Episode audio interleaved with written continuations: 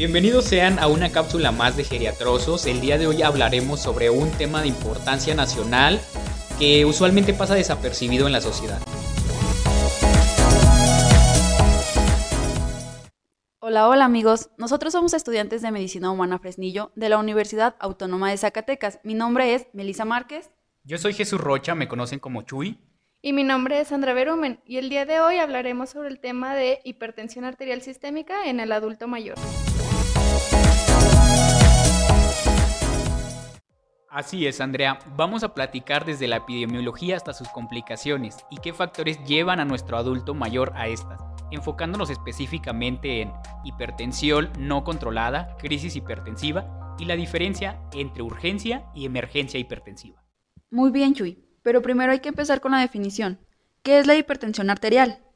Bueno, este es un síndrome de etiología múltiple que se caracteriza por la elevación persistente de las cifras de la presión arterial, cifras que van mayores o igual de 140 sobre 90 milímetros de mercurio. Esto según las guías de práctica clínica. También hay que tener en cuenta que esta es una de las enfermedades más prevalentes del mundo actual, ya que llega a afectar alrededor de 25% de la población adulta y estas cifras se llegan a incrementar aún más en la población anciana. ¿Y por qué en ancianos, Andrea? Pues esto asociado a los cambios fisiológicos del envejecimiento y otros factores. ¿Sabían ustedes que dicen estadísticas que del 100% de la población que padece de esta enfermedad, solo el 65% sabe de ella?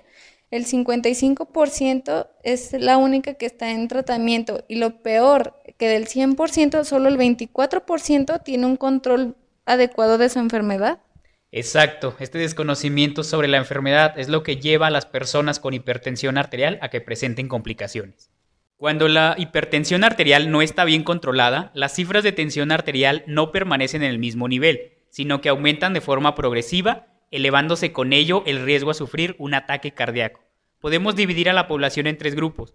Los que no tienen conocimiento sobre su hipertensión, los que sí lo tienen pero no reciben tratamiento, los que tienen conocimiento y sí reciben tratamiento, pero a pesar de esto no logran normalizar su presión. Y al final de cuentas, la población que se encuentra en estos grupos incluso puede llegar hasta una sala de urgencias, con daños a órganos diana como el cerebro, el corazón, los vasos sanguíneos, el riñón y la retina.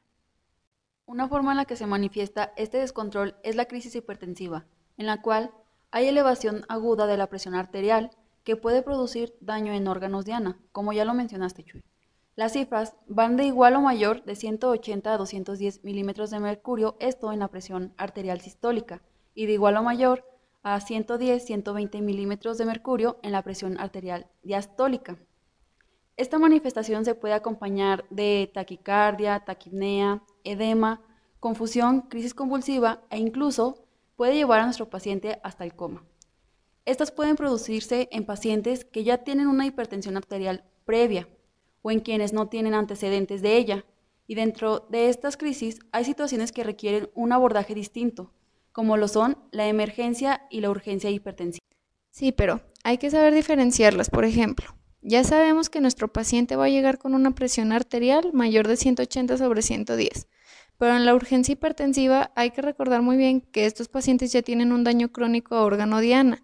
Por ejemplo, ¿qué es eso? Que haya tenido un infarto previo, un evento cerebrovascular previo o que ya tenga enfermedad renal crónica.